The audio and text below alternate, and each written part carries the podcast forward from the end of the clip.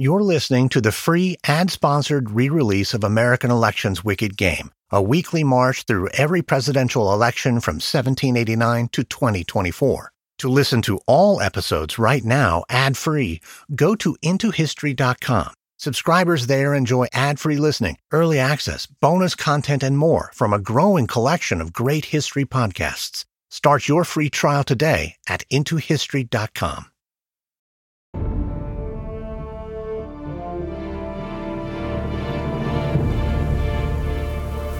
It's early morning on December 26, 1776, in the middle of a tempestuous snowstorm. Dozens of American soldiers from the 3rd Virginia Regiment have taken up position on the northern edge of Trenton, New Jersey. The previous evening, General George Washington ordered these men across the Delaware River in secret with orders to hold their position. Among them was a young officer. Lieutenant, what is it, Private? We have a problem, sir. It's best you come with me. The soldier quietly leads the lieutenant to the rear of their ranks. A small group of soldiers surround a civilian prisoner on his knees. His mouth is gagged, his hands are bound. This man is a civilian private. This man tried to accost us. Who is he? A very profane fellow. He lives in a house just around the way. What's his name? I don't know, sir. Remove the gag. But, sir, that's an order, Private. As the private removes the restraint, What's your name, civilian? Dr. Riker. I have a practice in Trenton. Why did you accost these men, Doctor? I thought they were redcoats. And why would you think that? The whole town is crawling with Hessians and Brits. Who else would be stalking around in the dead of night, armed to the teeth? They came onto my property, sir. You might have asked them to identify themselves. I did. They refused me. I'm sorry for the inconvenience, but I assure you, we have no interest in disturbing you or your home. We are Americans. Americans? Why didn't you say so? Are you marching on Trenton? I'd love nothing more to see those Hessian bastards get what's coming to them. My men will escort you home, Doctor. In the interest of your safety, please remain inside. If something is to happen tonight, then I am going with you. I'm afraid that's out of the question. I won't take no for an answer. Sir, please, I am a doctor. If you were to take the fight to the Hessians, I might be able to help some poor fellow. I have food and provisions as well. If you will allow me, I will happily distribute them to you and your men before the fight. The young lieutenant sizes up the doctor for a moment. Uh, unbind his hands, release him. As the soldiers free his hands, the lieutenant helps the doctor to his feet. Thank you, Dr. Riker. Thank you, Lieutenant. I promise you, sir, you will not regret this. At 8 a.m. on the morning of December 26th, the 3rd Virginia Regiment set upon the British Allied Hessian forces at Trenton, New Jersey. The surprise attack was a stroke of tactical genius orchestrated by General George Washington. The night before, Washington had ordered one of his captains to take 50 men across the Delaware River to be the tip of the spear. A brave young lieutenant, not 18 years old, had volunteered to go with them. In the midst of the fight, the lieutenant was shot down by a musket ball that passed through his breast and shoulder. He was carried from the field to a nearby residence where Dr. Riker dressed his wounds and repaired a severed artery in his shoulder. At the Battle of Trenton, Dr. Riker earned his place in the annals of history by saving the life of a young lieutenant and a future president, James Monroe.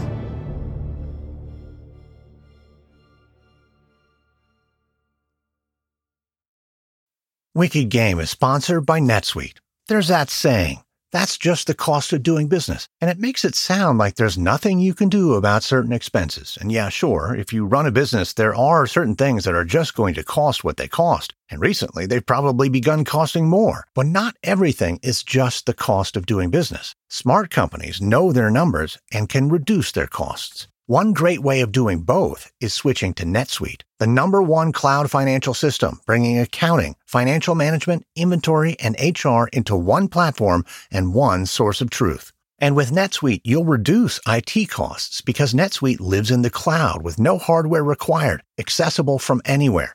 You'll cut the cost of maintaining multiple systems because you've got one unified business management suite and you improve efficiency by bringing all your major business processes into one platform, slashing manual tasks and errors. Over 37,000 companies have already made the move, so do the math and see how you'll profit with NetSuite this year. By popular demand, NetSuite has extended its one-of-a-kind flexible financing program for a few more weeks. Head to netsuite.com/elections That's netsuite.com slash elections, netsuite.com slash elections. Wicked Game is sponsored by BetterHelp. I need to get something off my chest. Think about that phrase. Visualize it. The metaphor is that something is literally on your chest, weighing you down, pressing down upon you, that when you lay in bed at night, there's a heavy burden bearing down on you.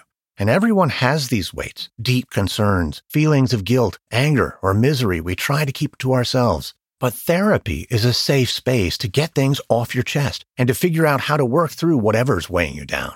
And as the world's largest therapy service, BetterHelp has matched 3 million people with professionally licensed and vetted therapists available 100% online. Plus, it's affordable.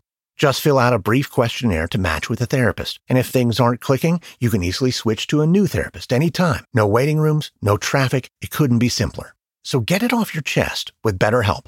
Visit betterhelp.com slash elections today to get 10% off your first month. That's betterhelp, H-E-L-P dot com slash elections.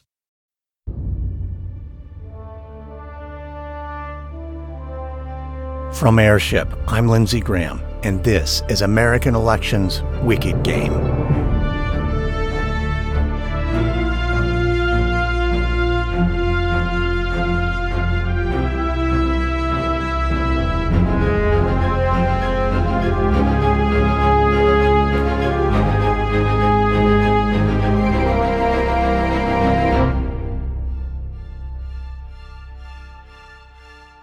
James Monroe wore many hats in his days of public service Revolutionary War hero, founding father, and public servant. He served as a Virginia senator, the U.S. minister to Great Britain, and the governor of Virginia. During the War of 1812, Monroe served as Secretary of State and Secretary of War simultaneously. His leadership helped bring about victory over Great Britain and solidified his status as President Madison's heir apparent. In the election of 1816, Monroe was elected the fifth President of the United States, the last founding father to serve in the office of the presidency. His victory ushered in what would later be called the era of good feelings. By 1816, the Federalist Party was nearly extinct.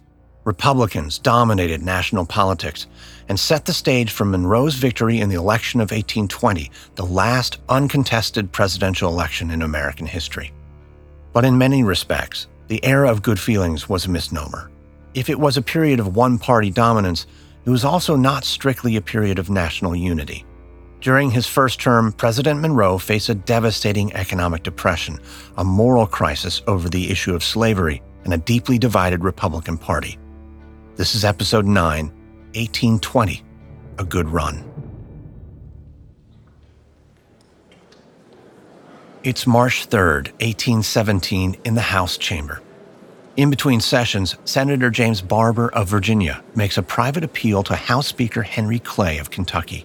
Barbour is on official Senate business to ask Clay if the House chamber might be used for the inauguration of President elect James Monroe.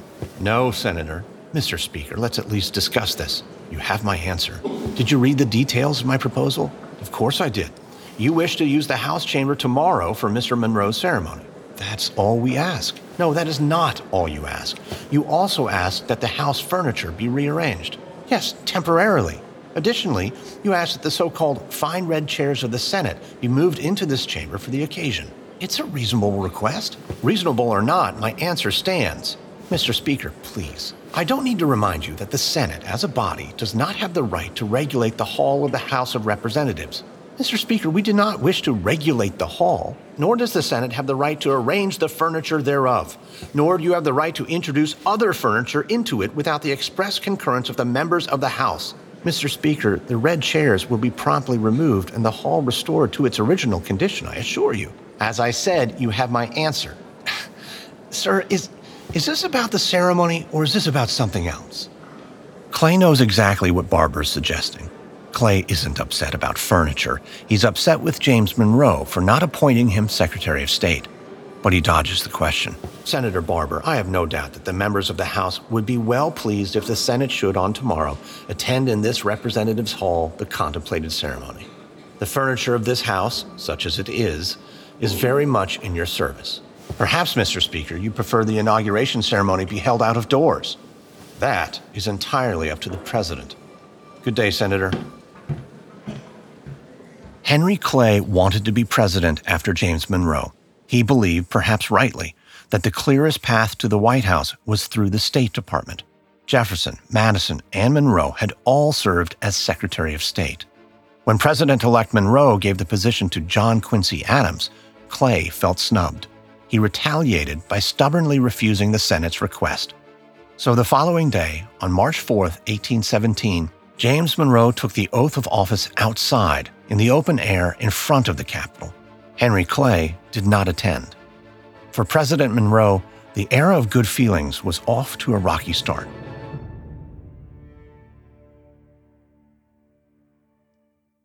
In his inaugural speech, James Monroe laid out his presidential priorities growing the economy, building up the military, and uniting the country.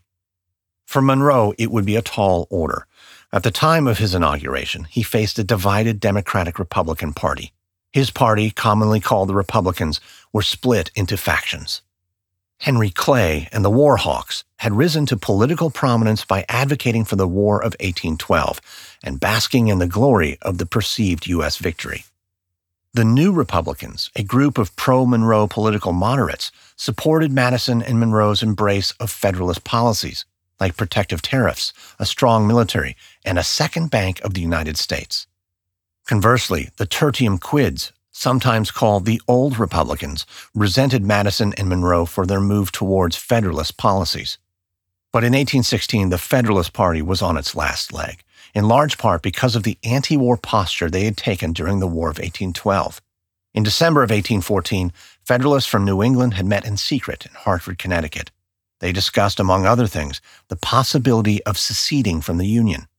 Less than a week later, the war had come to an end, and when it was revealed the Federalists were not only anti war, but potentially secessionists, the political blowback had been so severe that the Federalist Party had not even put forward a national candidate to run against Monroe. But even if Monroe had adopted some Federalist policies, he did not forget their disloyalty. He largely excluded Federalist politicians from the government, but he did not turn his back on the people. Determined to unite the country, Monroe set out on a tour of the U.S., he started in the Federalist hotbed of New England. James Monroe's journey began in the early summer of 1817. The tour was not supposed to be a big to do. Monroe hoped to be discreet, to make the journey as if he were a private citizen. He wanted to meet the people and quietly inspect U.S. defenses along the East Coast. But on the way to Baltimore, Monroe was met by a massive crowd of well wishers, citizens, and statesmen. He wrote to Thomas Jefferson, I had therefore the alternative of either returning home or complying with the opinion of the public, and immediately I took the latter course. Monroe traveled by steamboat, horse, and coach across New England, from Washington to Baltimore to Philadelphia to New York, and then eventually west to the Great Lakes. Along the way, he was met with parades, processions, booming cannons, banquets, and thousands of adoring fans. When Monroe stopped in Trenton, New Jersey, he visited the spot where he had once taken a bullet for his country. Hundreds of soldiers, veterans of the Revolutionary War, were there to greet him. The soldiers saluted Monroe as he passed them by. The president, dressed simply in the old style of the Revolution, shook hands with each and every one of them. In the summer of 1817, the New Haven Herald wrote of the tour It was not the sound of artillery, the ringing of bells, nor the splendid processions it was the pride and satisfaction with which the Americans paid the voluntary tribute of respect to the ruler of their own choice. The demon of party for a time departed and gave place for a general burst of national feeling. But the burst of national feeling would be short lived. In February of 1819, there was a crisis brewing over the issue of slavery, and it would threaten to tear the country apart. The conflict would hang on the state of Missouri. On February 13, 1819, New York Congressman James Tallmadge introduced an amendment to restrict slavery in Missouri as a condition of its pending statehood. The amendment also called for the emancipation of all children of slaves at the age of 25. The ensuing debates in the House were heated. Congressman Thomas Cobb of Georgia chided Tallmadge You have kindled a fire which all the waters of the ocean cannot put out, which seas of blood can only extinguish. Tallmadge responded in kind. If a dissolution of the Union must take place, let it be so. If civil war, which gentlemen so much threaten, must come, I can only say, let it. Southerners largely opposed the Tallmadge Amendment on constitutional grounds, arguing that the federal government had no authority to place restrictions on the admission of states. Northerners argued that the provisions of the Northwest Ordinance, created in 1787 under the Articles of Confederation, demanded that the government halt the expansion of slavery. The House passed the Tallmadge Amendment, but he was struck down in the Senate. Though the bill died, the question of how to admit Missouri, with or without slavery, remained unanswered by the 15th Congress. They would leave the question in the hands of the next Congressional Assembly. Monroe would write of the crisis I have never known a question so menacing to the tranquility and even the continuance of our Union. All other subjects have given way to it. All other subjects, that is, except the economy. In the spring of 1819, President Monroe was faced with another crisis that demanded his attention. After the War of 1812, America's economy experienced a post war boom. For the first time in American history, economic luxuries were readily available. There was a bank in nearly every town, consumer credit was easy to come by, down payments were low, real estate purchases were on the rise. But the widespread economic prosperity hid serious financial problems looming on the horizon. The Panic of 1819, as it would come to be called, burst the bubble of post war prosperity and brought the American economy to its knees. The Panic of 1819 was arguably the first major peacetime depression in U.S. history. There were many factors involved, from the collapse of the export market to cheap imports crippling America's nascent industrial economy. But one of the primary causes was the Second Bank of the United States. Chartered in 1816 under President Madison, the Second Bank had given out far too much credit for land purchases and new settlements, primarily in the South and West. Overextended, the Second Bank reversed course in 1819, restricting credit and calling in their loans. Banks collapsed, unemployment soared, a wave of bankruptcies, business failures, and foreclosures swept across the nation. Total property values in New York would fall from 315 million in 1818 to 256 million in 1820 nearly a 20% drop in just two years. Land values in Pennsylvania would drop from $150 an acre in 1815 to just $35 in 1819. In cities like Philadelphia and Boston, thousands of citizens were locked away in debtors' prisons. In New York, there were as many as 8,000 financially insolvent citizens, or paupers as they were called. In 1820, that number would increase to 13,000. As president, there was little Monroe could do. In his time, the primary job of the federal government was to collect taxes and defend the country. The power to change economic policy did not belong to the president. It belonged to the states and the Second Bank of the United States. But if the country was in a panic, Monroe was not. He believed the crisis would only be temporary and that the U.S. would bounce back in due time. Still, in December of 1819, the outcome was uncertain at best and as the panic raged on, so did friction inside his cabinet.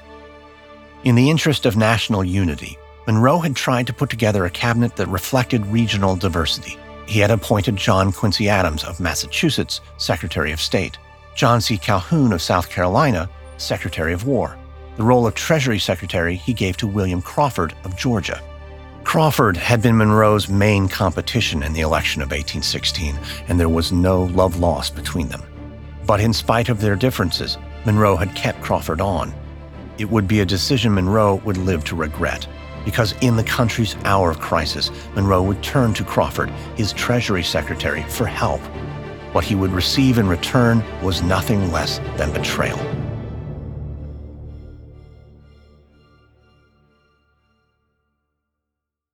Did you know you can skip ads and promos like these and listen to all episodes of American Elections Wicked Game without interruption by subscribing at IntoHistory.com? And not only will you be getting the whole series ad free and bingeable, but you also get access to over a dozen more incredible history podcasts, also ad free, like Her Half of History because even though Hillary Clinton may not have made history when she ran for president in 2016, there have always been women who seized power, spied for their country, created artistic masterpieces, even escaped slavery. Her half of history is perfect for all those who sat in history class and wondered, what were the women doing all this time? Because the answer is a lot. Get her half of history, Wicked Game, and many others ad free at IntoHistory.com. Subscribe now at IntoHistory.com. Tired of ads and promos like these? Want to skip ahead to newer elections? You can listen to all episodes of American Elections Wicked Game without interruption by subscribing at IntoHistory.com. But not only that, you also get access to over a dozen more incredible history podcasts, also all ad free. That includes the American Revolution podcast, a deep and thorough investigation of the times, people, and politics behind America's fight for independence. Also, the battles, because we can't start a new American nation without guns. And the American Revolution podcast tells the story of the revolution from beginning to end, from its origins in the French and Indian War through the war itself and on to the founding of the United States. Get American Elections Wicked Game, the American Revolutions podcast, and many others ad-free with bonus content at intohistory.com. Subscribe now at intohistory.com.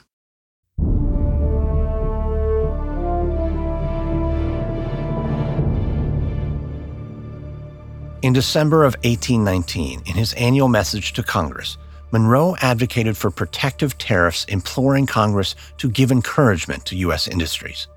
In his message, he included a summary of public finances prepared by Treasury Secretary Crawford. Crawford's projected numbers painted an optimistic picture. Monroe informed Congress that the U.S. would end the following year well in the black. But this was nowhere near the truth, and Monroe did not know it. Crawford did. In a separate report to Congress, Crawford predicted a $5 million deficit, but withheld this information from Monroe. Monroe was deeply embarrassed at the public inconsistency. Still, he accepted the simple explanation Crawford had made an honest mistake. Monroe's Secretary of State, John Quincy Adams, saw it differently, though. He saw it as sabotage. Adams wrote, Every act and thought of Crawford looks to the next presidency. Crawford went to work, slashing the budget, especially national defense. Crawford knew he couldn't beat James Monroe in 1820, but he could position himself as the savior of the financial crisis. By cutting the military, he was also weakening his main competition for the 1824 election, War Secretary John C. Calhoun. In the absence of an opposition party, the Republicans looked poised to tear each other apart. As John Quincy Adams wrote, as the old line of demarcation between parties has broken down, Personal has taken the place of principled opposition. The personal friends of the president are neither so numerous nor so active nor so able as his opponents. But as 1819 came to an end, William Crawford wasn't Monroe's biggest political problem. The issue of Missouri once again found its way to the center of national politics. The question of slavery in Missouri would upend the status quo, divide the Republican Party along regional lines, and threaten to deprive James Monroe of a second term.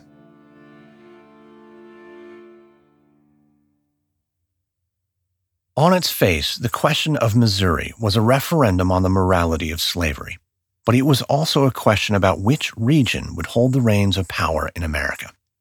Since the ratification of the Constitution in June of 1788, population growth in the North had drastically outpaced the South. By 1819, the population of free states was over 5 million, with 105 House votes. The population of slave states was roughly 4.5 million, with only 81 House votes. For the South, this population imbalance made gaining power in the Senate especially important, because by the end of 1819, there existed in the Senate an even balance between free and slave states. Southern states had a vested interest in Missouri being admitted as a slave state in order to gain a one state advantage in the Senate. The North had a vested interest in blocking additional slave states, or at the very least maintaining the status quo because for 20 years the vice president had been from a northern state, giving northern interests the tie breaking vote in the Senate. So then, in the winter of 1819, the 16th Congress would pick up where the 15th had left off. But before the Congress could answer the question of Missouri, they would have to tackle a separate question over the admittance of a completely different state, Maine. It's December 30th, 1819, on the floor of the House of Representatives. The chairman of the Committee of the Whole brings the proceedings to order. As to the admission of the state of Maine into the Union, the bill is recorded as follows.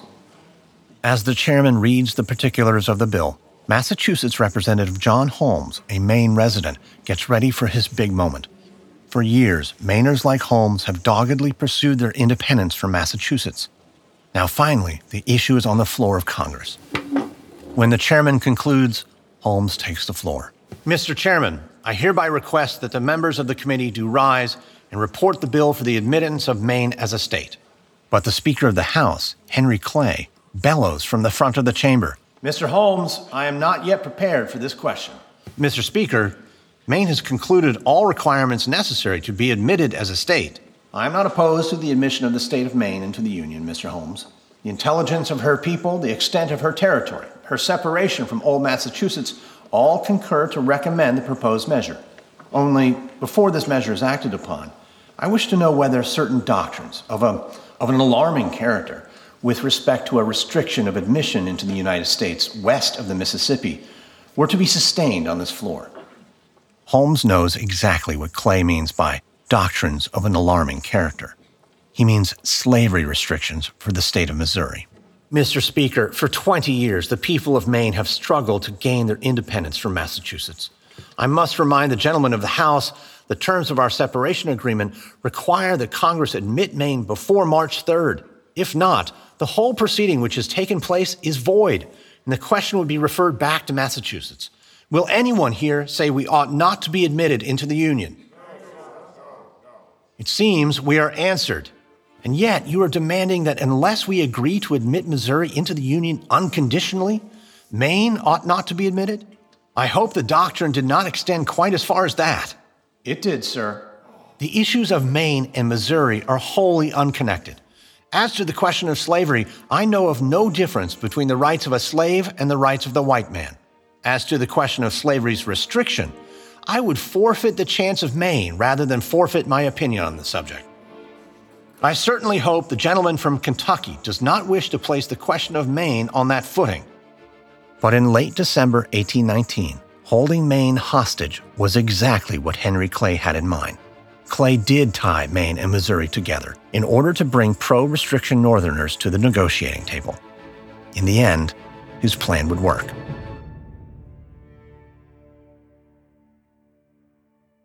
In December of 1819, the House passed the Maine Acceptance Bill. Taking their cues from Henry Clay, the Senate promptly killed the bill and insisted on linking the fate of Maine to Missouri. It was a deft political move that forced both sides to the negotiating table. In the early spring of 1820, after weeks of heated debate, Illinois Senator Jesse Thomas proposed a new amendment known as the Thomas Proviso that would prohibit slavery not just in Missouri, but in all the rest of the Louisiana Purchase lying north of the 36 degree 32nd parallel. The Thomas Proviso would be the keystone of what would come to be known as the Missouri Compromise. Throughout the spring of 1820, President Monroe had largely stayed away from the argument over the Missouri crisis. He did so even as he continued his tour of the United States and journeyed into the South, the hotbed of pro slavery sentiment. With the exception of John Adams, every U.S. president prior to 1820 had been a slave owner. James Monroe, like Washington, Jefferson, and Madison before him, owned dozens of slaves. Also, like his predecessors, Monroe had acknowledged slavery as an evil on multiple occasions. He had once written, The God who made us made the black people, and they ought not to be treated with barbarity. Yet his personal reservations did not prevent him from engaging in and profiting from the practice of slavery. So for James Monroe, the Thomas Proviso was not a moral question, it was political. On the question of Missouri, his party was divided along regional lines and that division threatened to hurt his chances in the election of 1820. Monroe's supporters in the North assured him that the Thomas Proviso was the only way the slavery question could be resolved on peaceful terms. A veto was unimaginable. To his supporters in the South, the opposite was true. The bill had not yet landed on Monroe's desk, and already the cries of veto were growing in the South. Nowhere were those cries louder than in Monroe's home state of Virginia. The members of the Virginia caucus gathered in early February 1820 to nominate presidential electors. All signs pointed to them supporting Monroe. But after the Thomas Proviso, Virginia began to sing a different tune.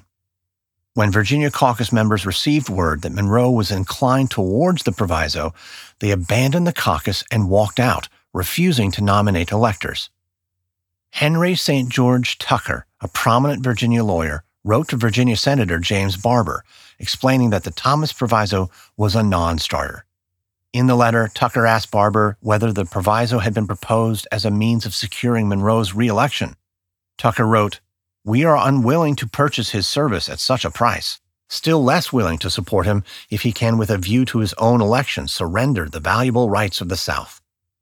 Monroe was not blind to the potential blowback in his home state. To his son in law, George Hay, Monroe wrote, If the legislators prefer anyone else, let them declare it. But Hay never showed the Virginia caucus Monroe's angry letter, Instead, he went to great lengths to show the caucus members other documents that painted Monroe in a more favorable light. In response to the growing pressure from Virginia, Monroe contemplated a veto. As he mulled over the decision, his son in law, George, wrote to Monroe again, suggesting that if he did plan to sign the bill, he should wait till after the caucus finished their work. Monroe did just that. He wrote a letter to Dr. Charles Everett, a former member of the Virginia House of Delegates. In the letter, Monroe assured Everett that he would do everything in his power to fight the restriction of slavery, even to the hazard of the Union. The Virginia caucus took Monroe at his word. On February 17, 1820, the caucus reconvened and nominated a full slate of pro Monroe electors. But Monroe would not make good on his promise. Two weeks later, in early March 1820, the Thomas Proviso passed the House and Senate. On March 6th, Monroe signed it into law. Monroe betrayed the interests of his own state and used duplicity to secure their electoral votes. In the minds of many, with Virginia in his back pocket, Monroe was unbeatable. Still, there were at least two states determined to put up a fight New York and Pennsylvania.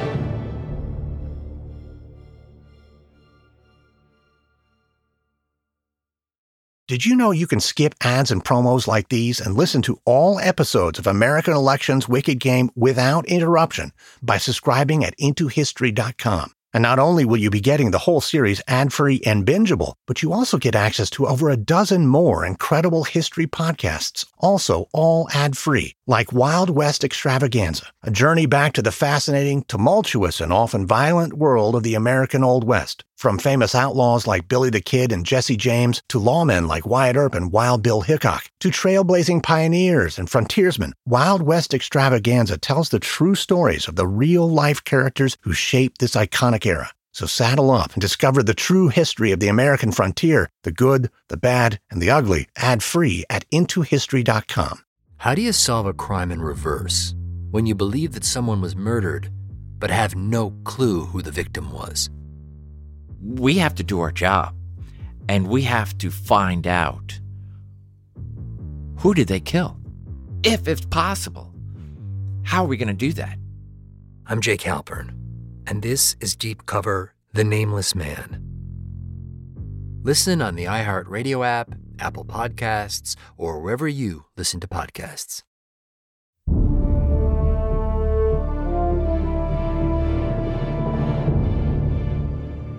By 1820, New York was the most populous state in the Union, with over 1 million citizens. But the Virginia dynasty, from Jefferson to Madison to Monroe, had been in power for 20 years, and New York was ready to take its place as the most influential state in the nation. 1820s New York was divided into two political groups supporters of Governor DeWitt Clinton and a pro Monroe group called the Bucktail faction, led by future President Martin Van Buren. On the national political scene, DeWitt Clinton had been a persona non grata ever since he teamed up with Federalists and ran against James Madison in the election of 1812. Still, he maintained popularity in his home state of New York. There, Governor DeWitt Clinton openly accused Monroe of using the presidency to squash his gubernatorial campaign for reelection in 1820. The two men disagreed on a number of policy issues, not the least of which was slavery. Clinton waged a war against Monroe in the press, defining his campaign on the slavery question. Pro Clinton newspapers sought to give New Yorkers a clear choice Monroe, the pro slavery ticket, Clinton, the anti slavery ticket. But in the end, Clinton's cause was hopeless. the Monroe Bucktail ticket decisively won the vote in the state assembly and the state senate, giving New York's electoral votes to James Monroe. But there was still Pennsylvania. In 1820, William Duane, the editor of Philadelphia's Aurora newspaper, published a series of attacks against Monroe. An anonymous correspondent named Brutus, perhaps Duane himself, described Monroe as an immoral man whose wealth derived from the sweat and blood of his slaves. Brutus accused Monroe of corruption and attacked the president for not doing enough to pull the country out of the economic crisis. In October of 1820, a public meeting was held in Philadelphia to nominate pro Clinton electors. According to the Aurora, the attendees, mostly Quakers, were run out of the hall by Monroe supporters who railed in all the riot and frenzy of a drunken frolic. For Brutus, the mandate was clear. A vote for Monroe was a vote for these monsters, and it was also a vote for slavery. Clinton supporters tried to drum up support with the remnants of Pennsylvania's Federalist Party. Pennsylvania Federalists were a receptive audience, as they had already publicly declared they would not support any candidate for president or vice president who owned slaves or showed sympathy to the South during the Missouri crisis. But in the end, as it was in New York, the opposition to Monroe proved futile. Monroe decisively beat Clinton all across the state. In Philadelphia, as an example, Monroe won the electoral vote over Clinton 1,233 to 793. In Washington, in April of 1820, a congressional caucus convened to select the national candidates for president and vice president. Only 50 of the 191 members of Congress showed up. The turnout was so small the Congressional Caucus declined to make a nomination.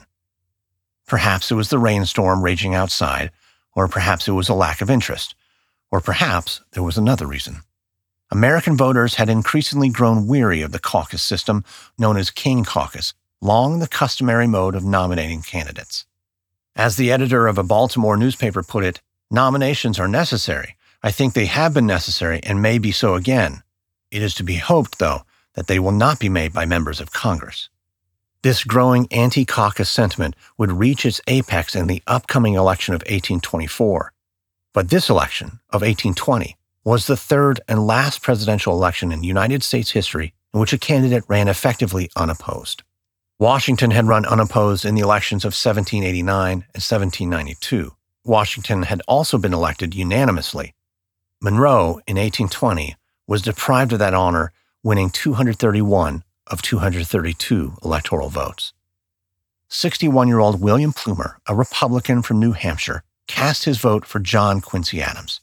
Though some historians claim Plumer denied Monroe a unanimous election because he wanted to reserve that honor for George Washington, other historians argue the reason is more likely that Plumer, like many across the country, disapproved of the Monroe administration.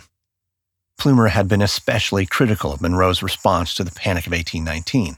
Under Monroe's administration, taxes went down, but expenses went up, and so did the national debt. Plumer had written, Of the ways and means to supply an exhausted treasury, an object at this time of vast importance, our president is silent. Monroe's detractors had disapproved of his opposition to internal improvements and his failure to support a tariff increase. In the North, he had been criticized for not being vocal in his support of the Thomas Proviso. In the South, he had been criticized for not vetoing the measure. But even if all Monroe's detractors had united together, Monroe likely still would have won the election. Even so, his sweeping electoral victory hid a growing discontent in the electorate and a widening division inside the Republican Party. John Quincy Adams had predicted as much, writing, as the first presidential term of Mr. Monroe's administration has hitherto been the period of the greatest national tranquility enjoyed by this nation at any portion of its history, so it appears to me scarcely avoidable that the second term will be among the most stormy and violent. It's winter in Washington in the final weeks of Monroe's tenure in the White House. President Monroe sits at his desk poring over memos and important dispatches. Monroe is in the twilight of his presidency, but the burdens of the office are as heavy as ever. The work never stops. Neither do the never ending stream of visitors knocking on his door. Come in. Mr. President. Uh, Secretary Crawford. That's Treasury Secretary William Crawford, and it's clear to Monroe from the tone of his voice that he's not happy. May I come in? By all means, have a seat. What can I do for you, sir? Mr. President, I submitted to you a list of several persons for your consideration. Nominees to the Customs Office of the Northern Ports, yes. Yes, indeed, that's correct. I also recall I submitted to you my reply. Yes, sir, that is precisely why I'm here. You have objections, it seems. Objections I've thoroughly detailed in my response to you, Mr. Secretary. Crawford places his list of names on the President's desk. With respect, sir, I believe my list deserves further consideration. With respect, Mr. Secretary, I have given your list all the consideration it shall ever have. Will that be all? Crawford gathers up his piece of paper, his face red with anger. If you will not appoint the names on my list, at least tell me whom you intend to appoint. That is none of your business, sir. Then I shall find out, and I shall do everything in my stead to block their path to power. You are dismissed, Mr. Crawford. Crawford blows his top. He violently raises his cane in the air and makes for the president. You damn scoundrel! Mr. Crawford, I order you to leave these premises at once. I will not leave this room till my request is granted. You will not? Monroe grabs a pair of red hot tongs from the nearby fireplace. You will leave this room now, sir, or I will thrust you out. There's a tense standoff. As Crawford grips his weapon tightly, the reality of the moment sets in. He is one breath away from assaulting the President of the United States. Prudence overtakes his rage. Crawford loosens his grip on the cane and lets it drop to his side. He gathers his senses and musters a meek apology. Forgive me, Mr. President. I, I did not mean to insult you or threaten you. Monroe places the tongs back in the fireplace and approaches Crawford calmly. Well, if you are indeed sorry, let it pass. Monroe offers Crawford his hand. Crawford takes it, and they part ways. Crawford would never again visit Monroe's White House, and the two would never see each other or speak again. A violent conflict between the president and his Treasury Secretary was narrowly avoided, but their nearly bloody confrontation was the symbolic end of the so called era of good feelings. The election of 1824 would bring about the end of several American institutions. It would signal the end of the Democratic Republican Party, the death of the first two party system, and the demise of the electoral caucus system known as King Caucus. In keeping with precedent, President Monroe would not stand for a third term.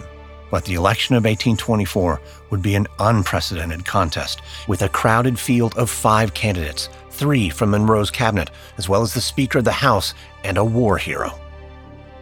In the absence of a clear electoral majority, for the second time in American history, the president would be chosen by the House of Representatives.